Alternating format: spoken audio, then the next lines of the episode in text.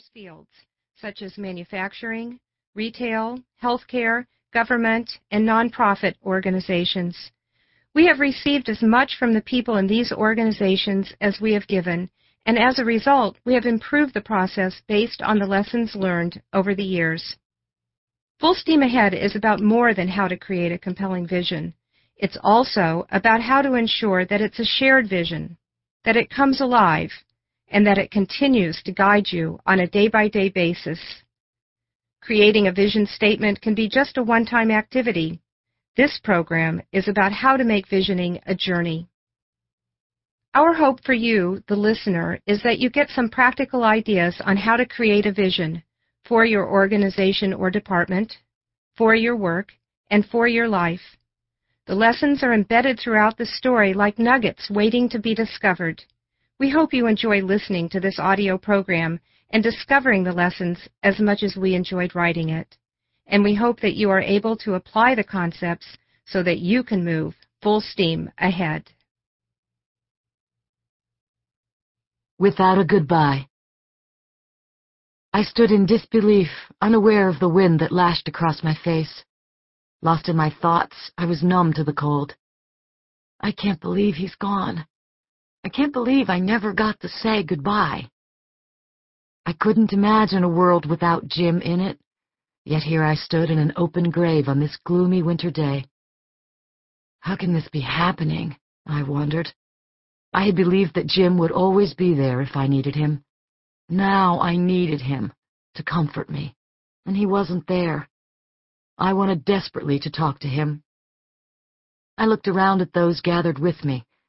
They looked as shocked as I felt. Jim had meant so much to all of us. I gathered some comfort as I realized I was not alone. As Jim's daughter Kristen read the eulogy, I began to listen closely to what she said. The familiar words described Jim so well that I could almost sense his presence. Feeling that connection with Jim, I realized that I felt alone, but not lonely. Alone, yet I could almost feel Jim comforting me. Jim Carpenter was a loving teacher and example of simple truths, whose leadership helped himself and others awaken the presence of God in their lives. He was a caring child of God, a son, brother, spouse, father, grandfather, father-in-law, brother-in-law, godfather, uncle, cousin, friend, and business colleague who strove to find a balance between success and significance. He had a spiritual peace about him that permitted him to say no in a loving manner to people and projects that got him off purpose.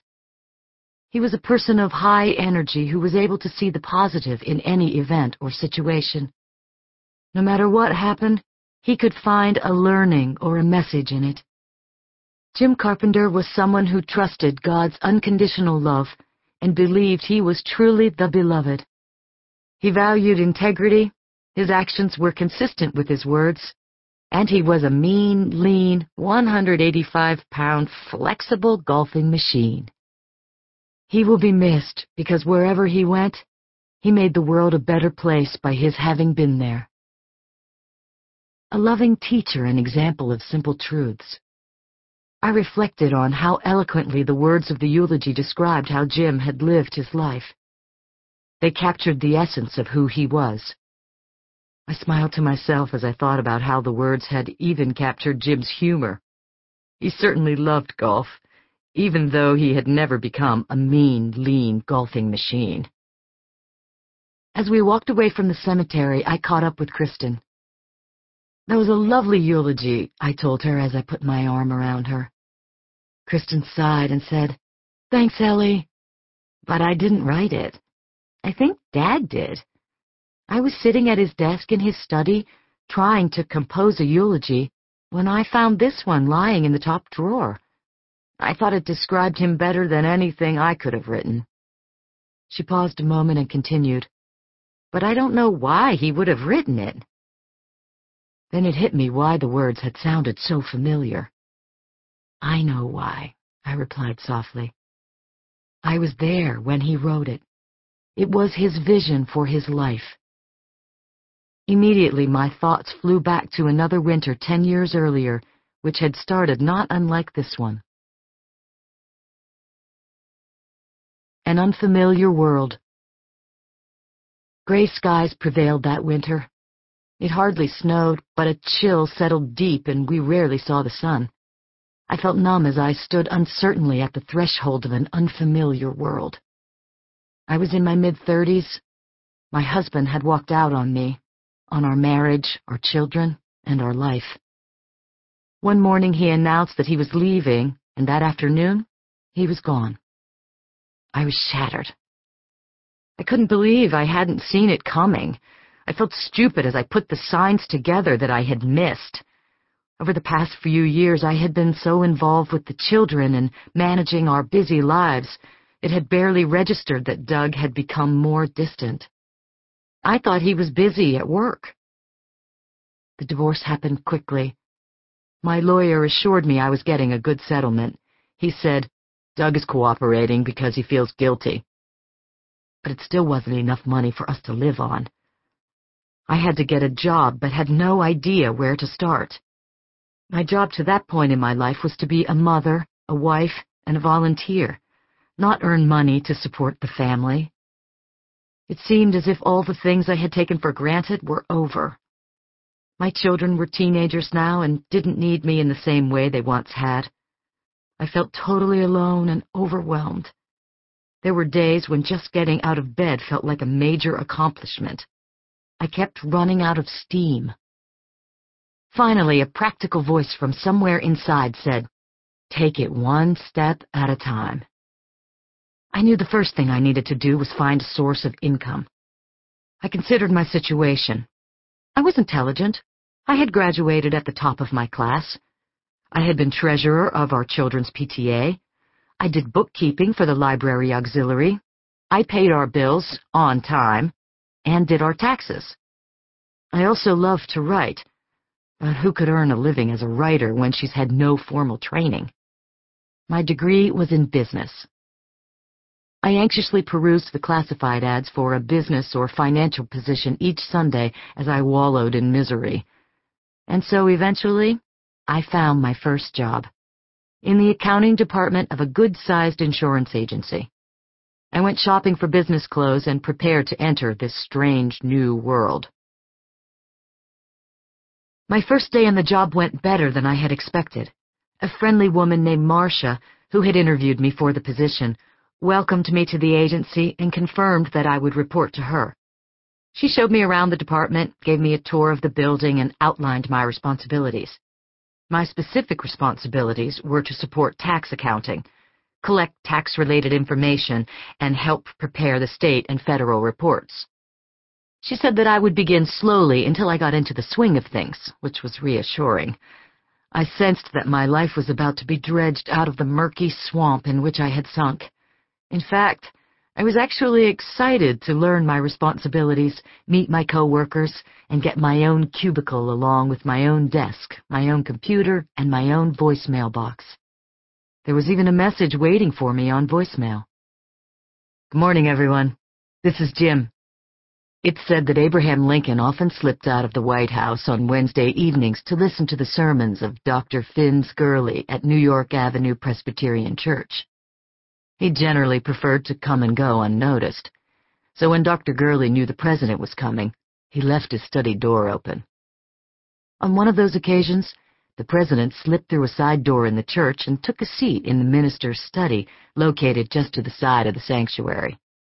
There he propped the door open just wide enough to hear Dr. Gurley. During the walk home, an aide asked Mr. Lincoln his appraisal of the sermon. The president thoughtfully replied, the content was excellent. He delivered with elegance. He obviously put work into the message. Then you thought it was an excellent sermon? questioned the aide. No, Lincoln answered. But you said that the content was excellent, it was delivered with eloquence, and it showed how hard he worked, the aide pressed. That's true, Lincoln said. But Dr. Gurley forgot the most important ingredient. He forgot to ask us to do something great. I believe there's nothing wrong with average lives and average accomplishments. Most of the good of the world builds on the accumulated efforts of everyday people. But a life should strive for greatness, as Lincoln seemed to know. I remember that voicemail message quite accurately, because I actually transcribed it. I didn't have much to do my first morning, and I thought it would provide good practice for my computer skills. Besides, the message intrigued me. Who was Jim? And why was his message in my voicemail box? This was something I hadn't expected in the business world. Marcia invited me to lunch along with others on her staff. We chatted about an upcoming big project, the weather, and our families. I began to think that I would actually like working for this company. It felt comfortable. I wanted to be here. I hadn't felt like this since long before Doug left us. I didn't ask about the voicemail message, partly because it slipped my mind, and mostly, frankly, because I didn't want to sound as if I didn't know about the business world. The afternoon went by quickly, and I headed home feeling hopeful about my future for the first time in a long time.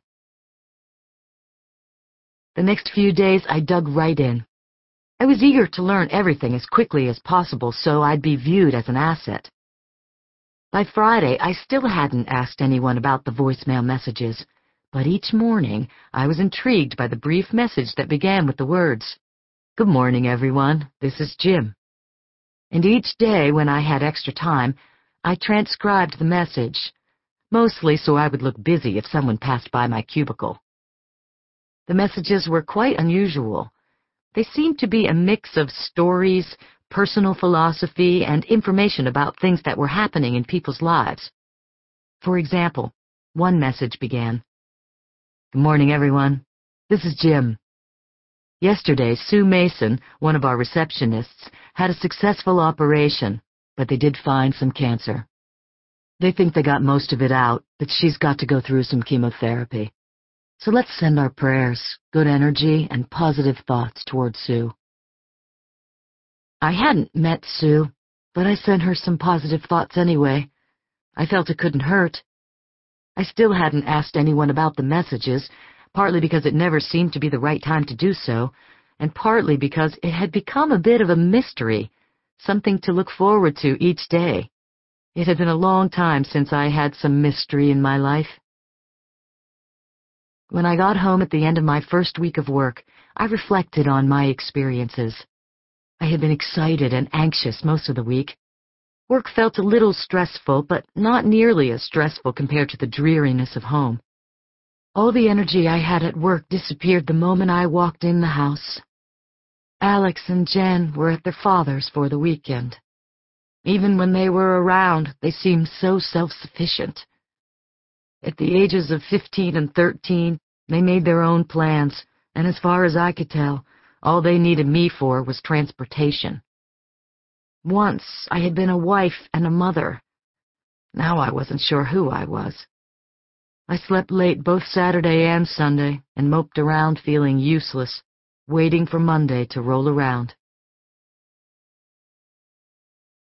Out of the gloom. By Sunday night, I truly looked forward to getting out of the gloom of the dreary weekend and going back to work. The problem was, I couldn't sleep. After a fitful night, I woke up at 5.30 a.m. and lay in bed. I tried to fall back asleep with no success. What to do? Alex and Jen had slept at their father's. The thought of getting up and facing the empty house was unappealing. I considered going into work early. Thinking about work, I began to feel more energy. I had been assigned a project. If I did a good job, it might prove my capabilities. Why not get at it, I thought. I dressed quickly and arrived at work around 6.30 a.m. It hadn't occurred to me that the building would be locked. Walking around the building, I tested the doors and found one unlocked in the back. I entered the quiet building with a bit of trepidation. I hadn't met many of the people who worked there yet, and I didn't want to be arrested for breaking and entering.